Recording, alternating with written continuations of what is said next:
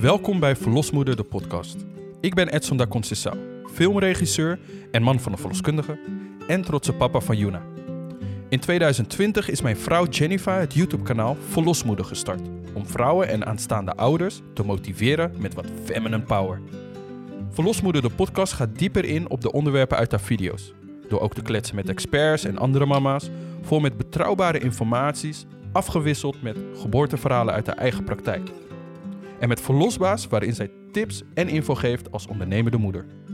Voor de vader takeovers deel ik mijn ervaringen als vader en ga ik het gesprek aan met de partners en bespreken we taboes. Het Verlosmoeder platform is er om jou te helpen, empoweren en je ouderschap een stukje makkelijker te maken.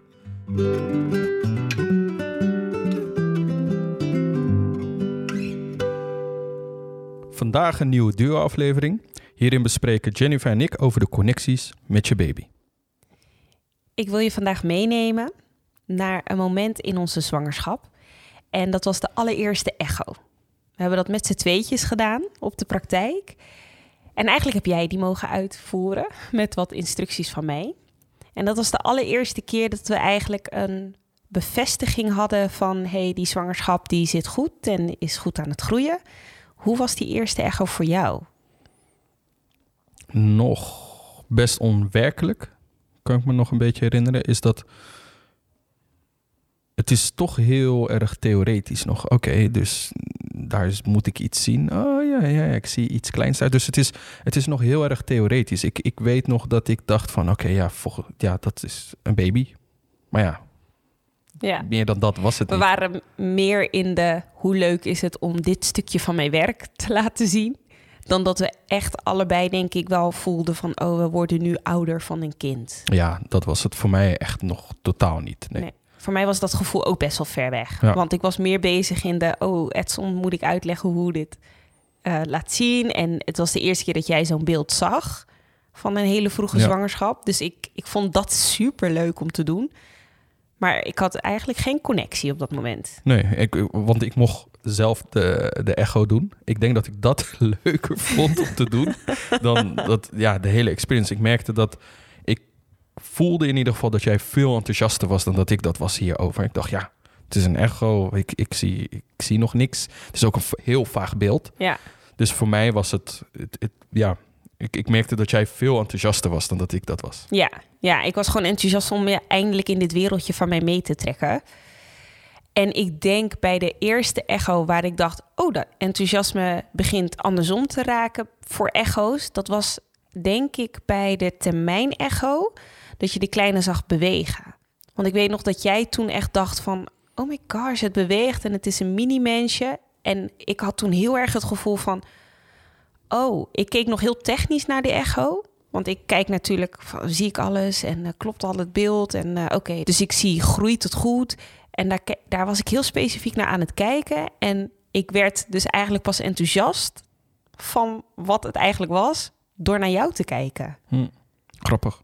Ja, het, het grappige is, is dat ik mij een heel ander proces herinner. Waarbij ik gewoon. ehm, nou ja, wat ik net al zei, is dat, dat het leek alsof jij super enthousiast was over, over het hele gebeuren. En kijk, baby is daar en je kan, haar- je kan, haar- je kan haar zien. En, Ja, en dit is het hoofdje en dit is dit en dit is dat. En ah, dit is onze baby. En ik dacht, ja, volg, ik, ik moet meegaan met die enthousiasme. Anders kom ik, anders kom ik over als, als weet ik veel, als, eh, als dat ik geen gevoel heb of dat ik niet Ja. blij ben voor de zwangerschap. wat grappig is, want ik heb dus echt in mijn hoofd... of had dat toen van... ik was zo enthousiast om het jou allemaal te laten zien... en te leren wat het was. Maar ik kon nog niet de connectie maken met... dit is mijn kind op het beeld. Hm. Ook omdat was je nog- waarschijnlijk zoveel hebt gezien. Ja, en ik was enorm happy om jou te laten zien van... kijk, dit doet een kindje van 12 weken... en kijk hoe gaaf dat eruit zit. En dit zijn de hersenen, dat zijn de handen... en kijk, die kleine springt en, en dat. Maar ik, ik besefte pas van... oh, dit is mijn kind... als ik jou enthousiast daarover zag doen. Hm, dacht ik, grappig. oh ja, dat, Grappig. dit is niet een standaard echo-spreekuur... dit is ons kind. Ja. Is grappig, want ik ging dus juist aan op jouw enthousiasme. Dus Zo steek je Dus elkaar steken aan. elkaar aan.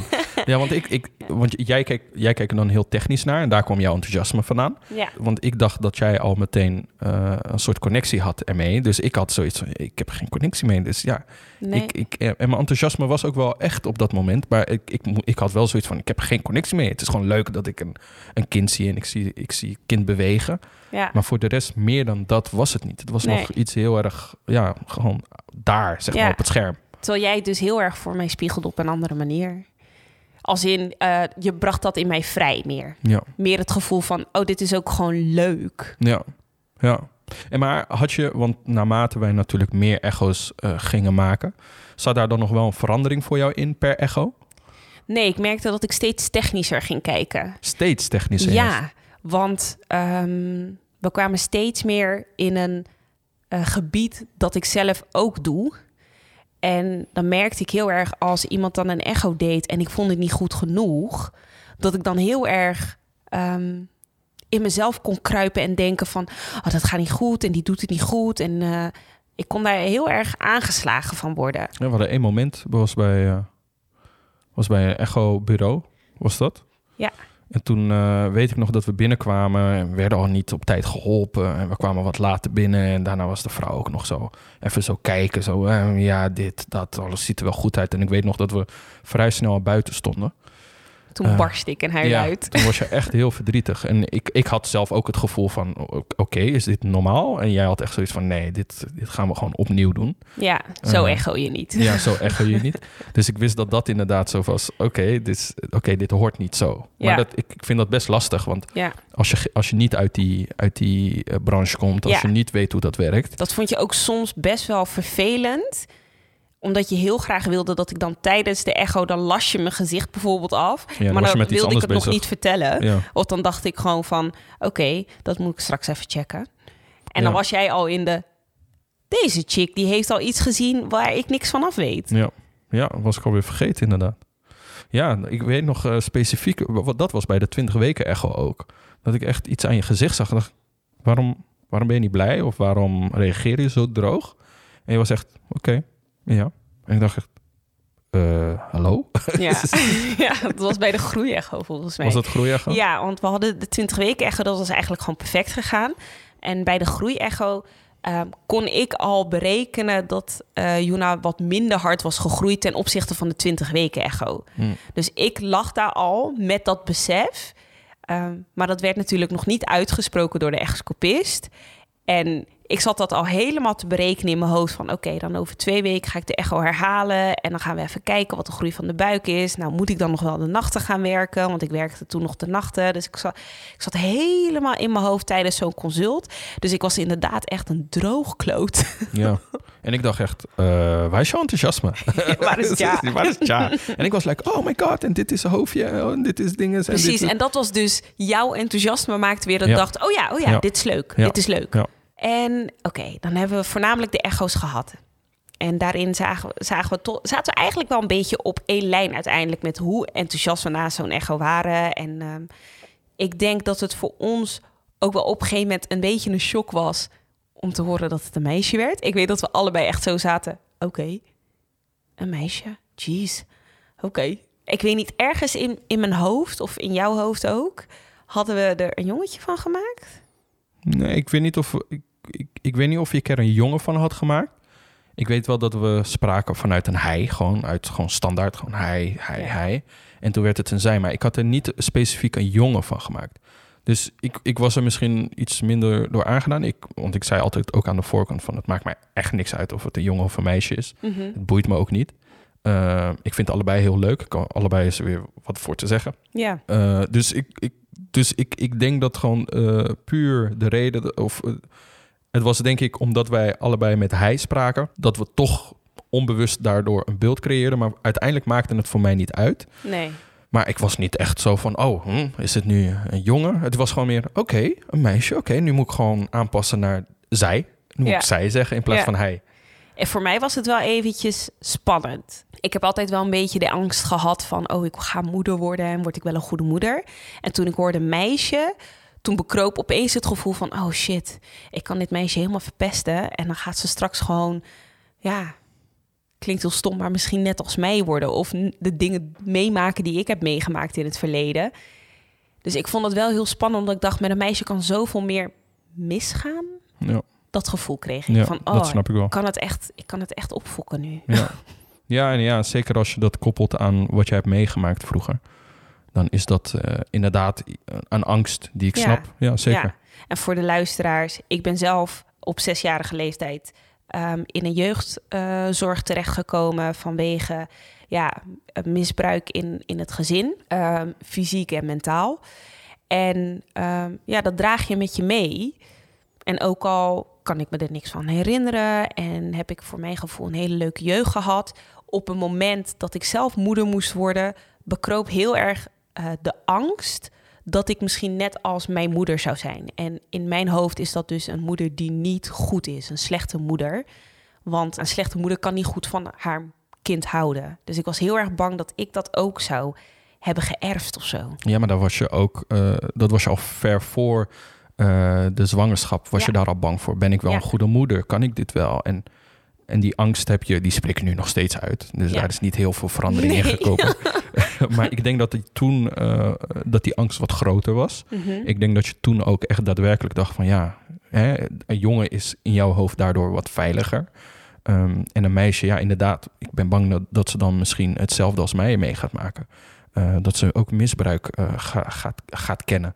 Ehm, en, en dat is hetgene, denk ik, waar die angst, die snap ik. En die, die was ook aanwezig vroeger. Ja, Eh, ik denk dat die nu anders is geworden. Ben ik gewoon een goede moeder? Da- dat het daarin in, in is veranderd. ja, ja. Uh, maar in die tijd denk ik dat, ja, kan ik haar wel goed genoeg beschermen? Ik denk dat we, daar hebben we vaak toen genoeg gesprekken over gevoerd. ja. Of Hoe ja, gaan we dat eh, hoe gaan we dat aanpakken? aanpakken? Hoe doen we dat? Hoe kunnen we haar beschermen? Ja. Hoe is dat voor jou? Want jij hebt ook niet altijd je vaderfiguur in het leven gehad. Had jij daar een soort van angstgevoel als vader in spe bij? Van, oh, ben ik straks een goede vader? Of had jij juist totaal zoiets van, oh, ik hoef me daar niet aan te spiegelen... want ik weet sowieso dat ik dat niet ben? Nee, nee ja, je, ik, ik denk niet zozeer dat ik uh, angst had dat ik mijn vader zou spiegelen of zo, of iets in die richting. Uh, het enige is dus wel, ja, krijg ik dat vadergevoel? Krijg ik dat wel? Want ik denk dat mijn vader dat gevoel nooit heeft gehad. Daarom dat hij er ook niet echt was. Um, dus bij mij uh, bekroop wel de angst inderdaad van... kan ik een goed genoegen vader zijn? Uh, en ik had misschien, grappig genoeg, nu, nu we het er toch over hebben tijdens de podcast... is het misschien ook wel dat als ik een, als ik een zoon zou hebben... zou uh, ik zo'n band kunnen hebben met, met mijn zoon... dat hij naar me op kan kijken. Kijk, um, dat is dan weer de andere kant op. Dat is weer inderdaad. de andere kant op. En, en het had niet zozeer met de angst te maken, maar het is wel dat ik dacht van, ja, ben ik zometeen een vader waar hij naar op kan kijken? Um, en dat is een hele andere type angst dan die jij had. Ja, uh, maar ook weer niet. Ja, misschien dacht ik wel van, oh, is oké. Okay. Oké, okay, uh, ik, kan, ik kan goed met mij overweg. Ja. dus dit ik, komt wel goed. Nee, dat weet ik, ik dacht, niet. oh shit. Shit's about to go down. nee, dus ik, ik, ik, ja, ik denk dat dat ook heeft uh, meegespeeld in mijn angst van... ben ik zo meteen goed genoeg ja. voor mijn kind? Ja. In de zwangerschap heb jij het idee gehad van... nu heb ik een goede band met Juna in mijn buik? Of heb je het gevoel gehad van... je moet dat toch een beetje faken? Nou, als ik eerlijk ben... Mm -hmm. Ik denk dat ik wel het grootste gedeelte uh, gefaked heb. Als in, ik was niet zo van de... Oh my god, ik vind dit zo geweldig. En dan dat faken, dat niet. Maar ik was wel van, oh ja, oh ja, leuk. Ja. Dus dat is niet, ik fake het niet, van dat ik extra blij ben. Maar het is wel van, oh ja, ik, ik weet... Hè, wat ik er net ook over had. Ik weet, theoretisch gezien, weet ik dat er een kind in zit. Ik weet dat het mijn kind is. Ja. Uh, het leeft, het schopt. Uh, het maakt contact. Ik weet, hè, als je er tegen praat, dan... Ja onthoudt hij of zij, dat wisten we toen nog niet, ja. onthoudt hij of zij uh, je stem. Um, en dat heeft allemaal invloed. Dus zo technisch ging ik ermee om, zeg maar. Ja. Met, je las voor, ik las voor, speelde muziek. Speelde muziek. Dus hè, oh, ik moet dit opzetten, want dat vindt zij dan leuk. Of dan moeten we dit doen, want dan vindt zij dit leuk. En als we uh, uh, dit doen, dan onthoudt ze dit. En je moet dit eten, want hè, geen crap eten. Maar probeer zoveel mogelijk gevarieerd te eten. Ja. Dus dat zijn allemaal dingen die hoe technisch ik dat benaderde vanuit mijn vaderschap. Ja. Daardoor wist ik van, oké, okay, dit is wat ik weet. Dit is theoretisch wat ik weet. Ja. Maar als je het hebt over wat ik ook heel veel vaders hoor zeggen, eh, hè, dat, dat je dan je hand erop zet. Dat, dat ene magische moment dat je je hand erop zet en, en het kind schopt tegen je hand aan. En dat je als vader denkt, pauw, en daar werd ik vader. Dat had ik niet. Nee, Gewoon niet. nee. Dus het was gewoon, oké, schoppen. Ja, je vond het leuk in de bioscoop, omdat Ja. ze dan altijd losgingen. Ja, dan denk je, oh, geluid. Maar het, eh, meer, het was niet dat ik een connectie had Nee, met Juna. nee, Dus ik, ik had nog geen connectie met haar. nee. Ik had dat, ik denk wel, maar dat komt natuurlijk omdat je haar, zeg maar, heel de dag bij je draagt.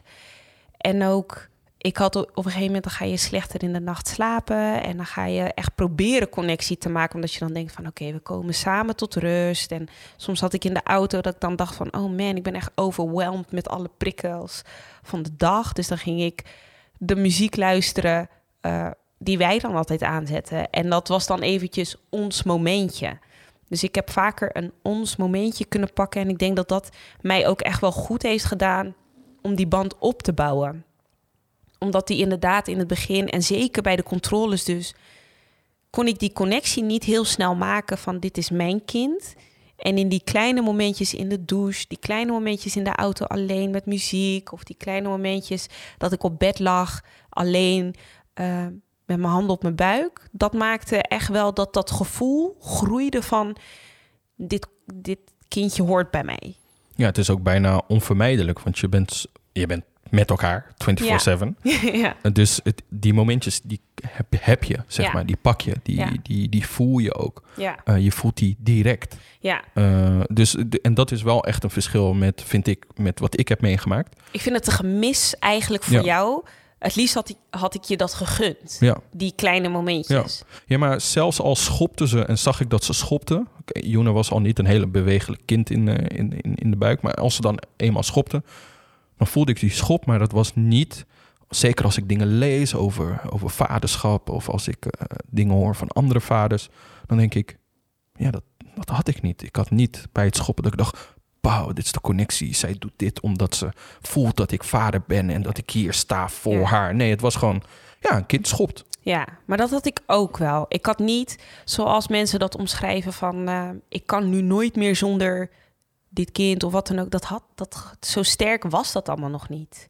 En ik denk inderdaad, maar dat is misschien ons karakter ook, dat wij gewoon heel nuchter in dingen staan. Soms iets te nuchter. Ja, waardoor we heel vaak ehm, verrast worden door de gevoelens die daarna vrijkomen. Ja.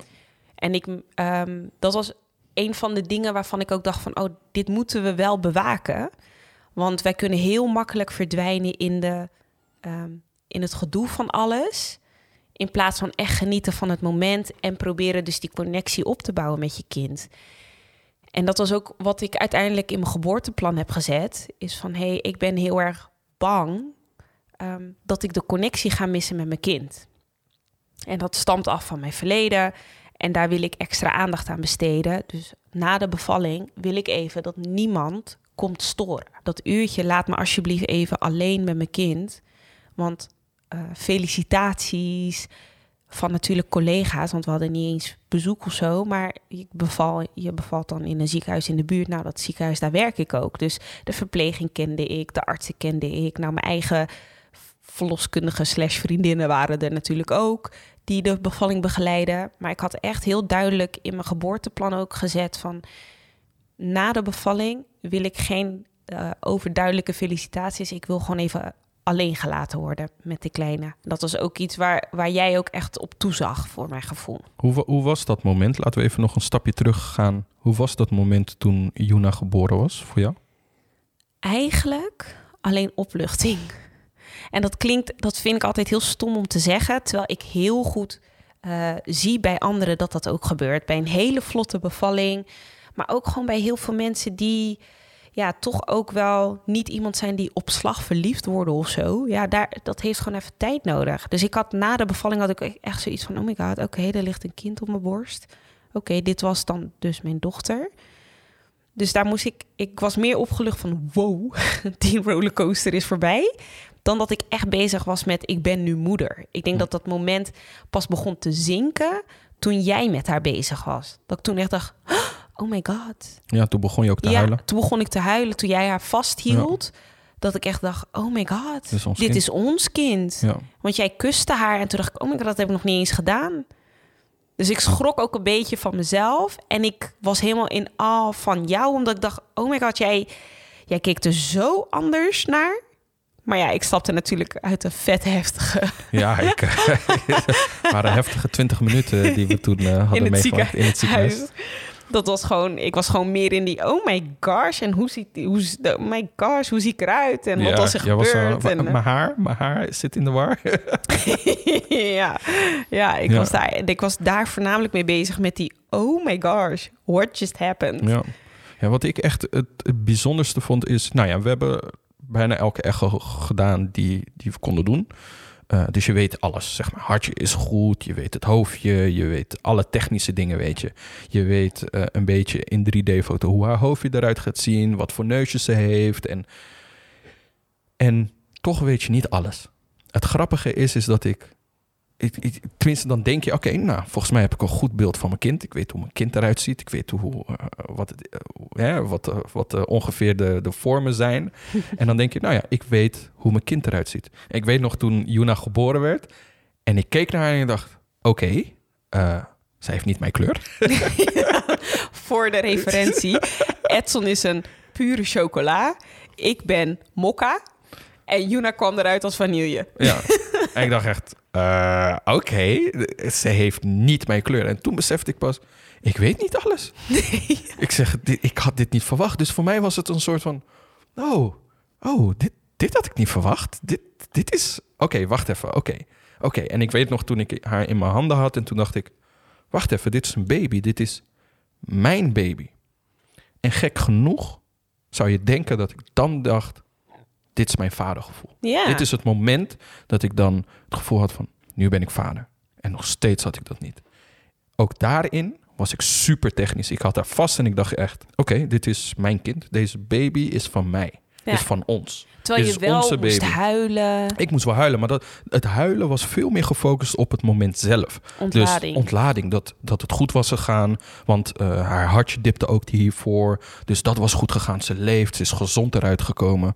Eh, ik was blij dat ik eh, eindelijk mijn warmte useful was. Want ik ben best wel warm als persoon. En ja, zelfs als Ja altijd mijn hand vasthoudt, dan zeggen ze: hey, je bent echt een wandelende kachel. En ik dacht altijd.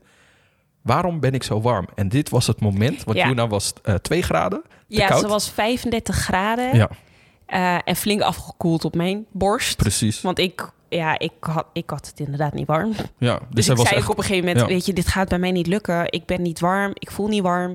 Geef haar maar aan Edson, was mijn ding. Ja. Van, Ed, Edson kan dit fixen. En toen dacht ik, wacht, dit is mijn moment. dit is het moment waar ik voor geboren ben. Om mijn kind op te warmen. En volgens mij was hij binnen een half uur... Ja, was hij twee graden warmer geworden. ja, ja. Omdat ze op, op mijn borst lag. En ik dacht, Hoe was dat voor jou om, dat, om, om je kind dus op je borst te hebben? Want je hebt de huid op huid. Hebben we bewust voor gekozen. Sowieso, ongeacht of dat de temperatuur wat lager was of niet. ja ik, ik, ik vond dat heel fijn. Het, ik, ik kreeg nog steeds geen connectie met haar. Als in, ik, tenminste, ik had niet het gevoel dat ik nu vader was. Het was gewoon, oh ja, ik vind het fijn. Er zit een baby op mijn borst. Mijn baby. Maar het was nog heel conceptueel. Ja, Ehm, en het is heel lastig om dit uit te leggen, maar ik had wel het gevoel van ik moet haar beschermen. Ze is van ons, ze is van mij, ze is mijn dochter. Maar er was niet een soort van. er was geen liefde nog.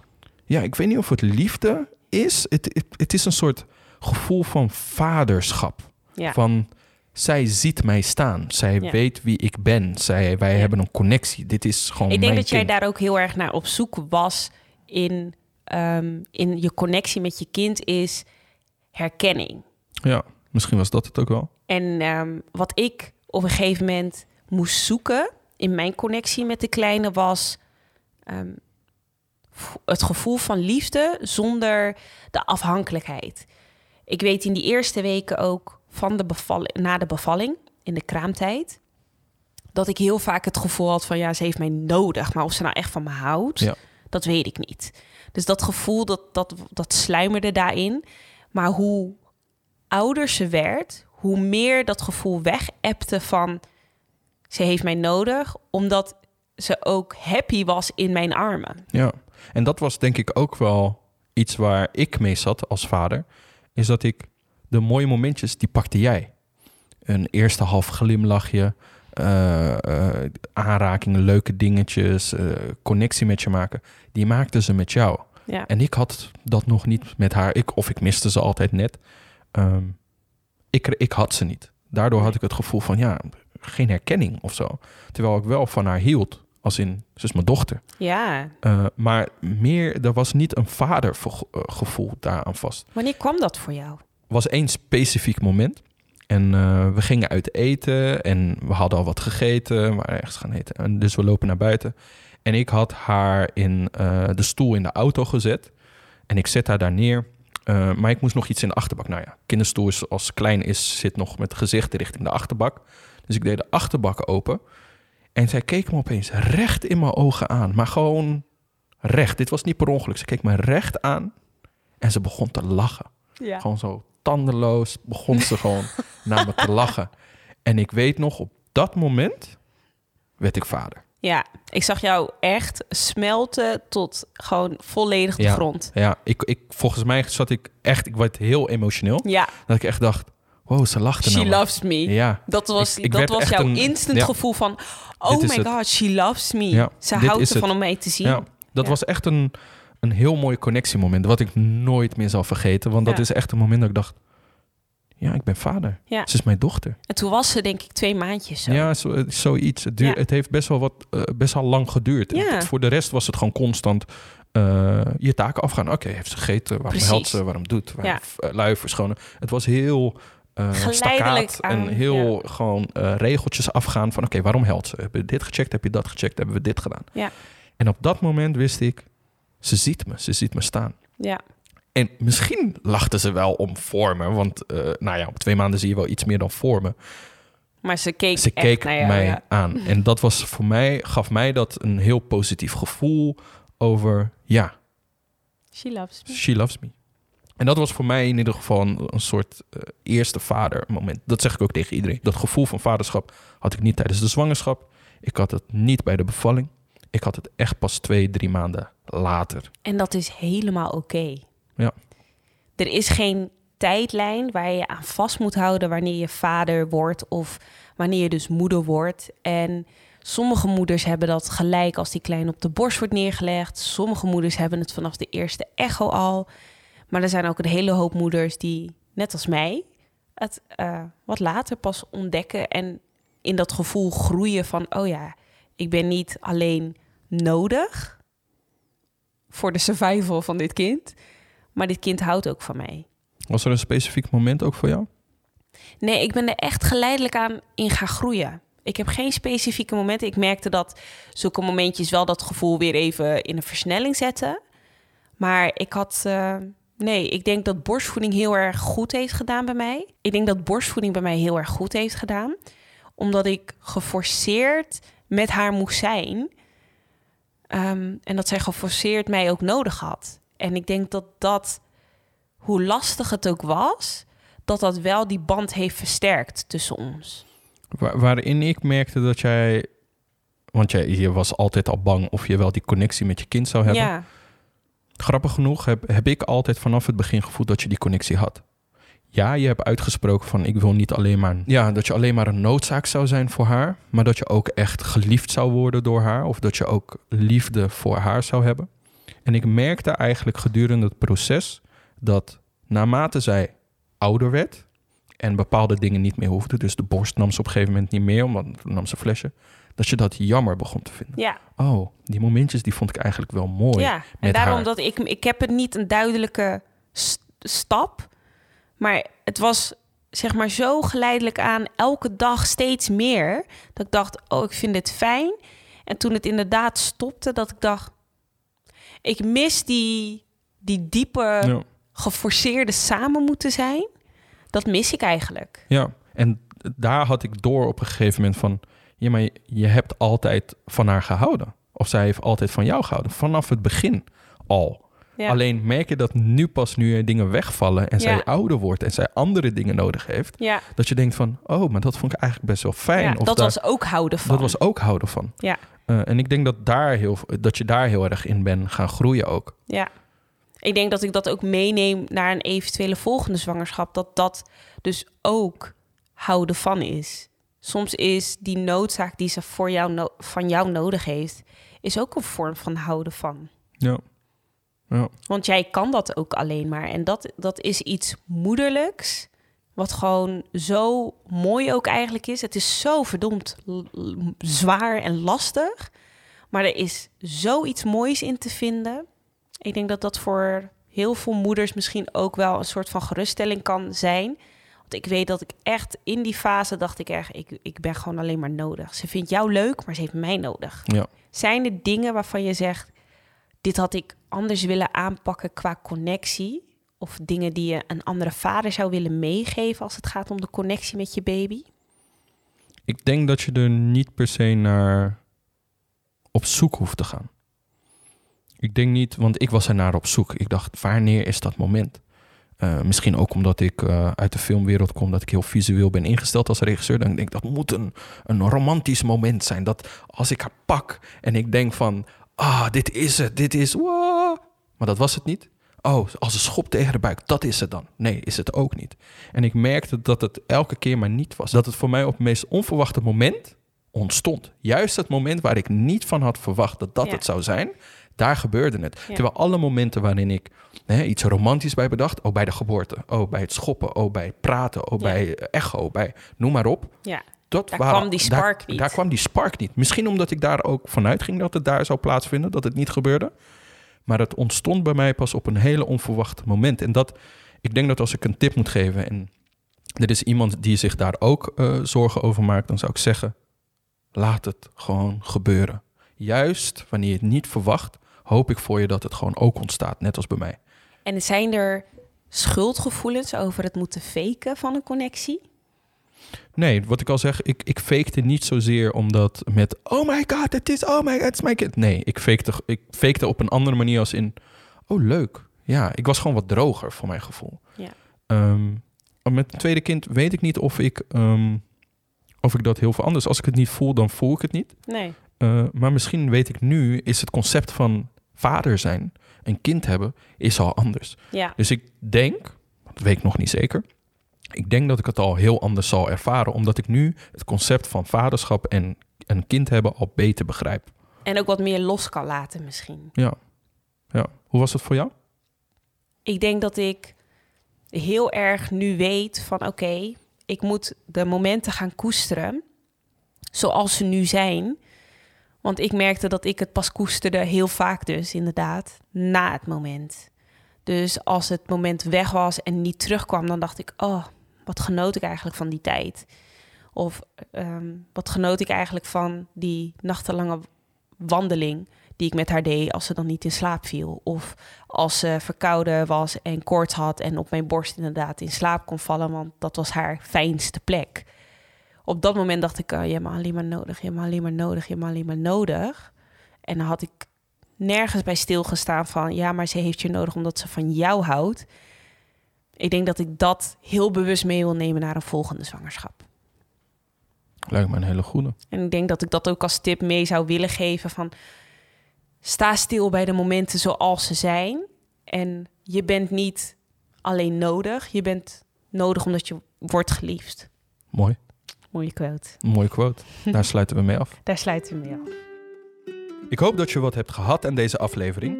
Zorg dat je niks mist en abonneer op dit podcastkanaal. Vond je het een behulpzame aflevering? Laat dan even een review achter.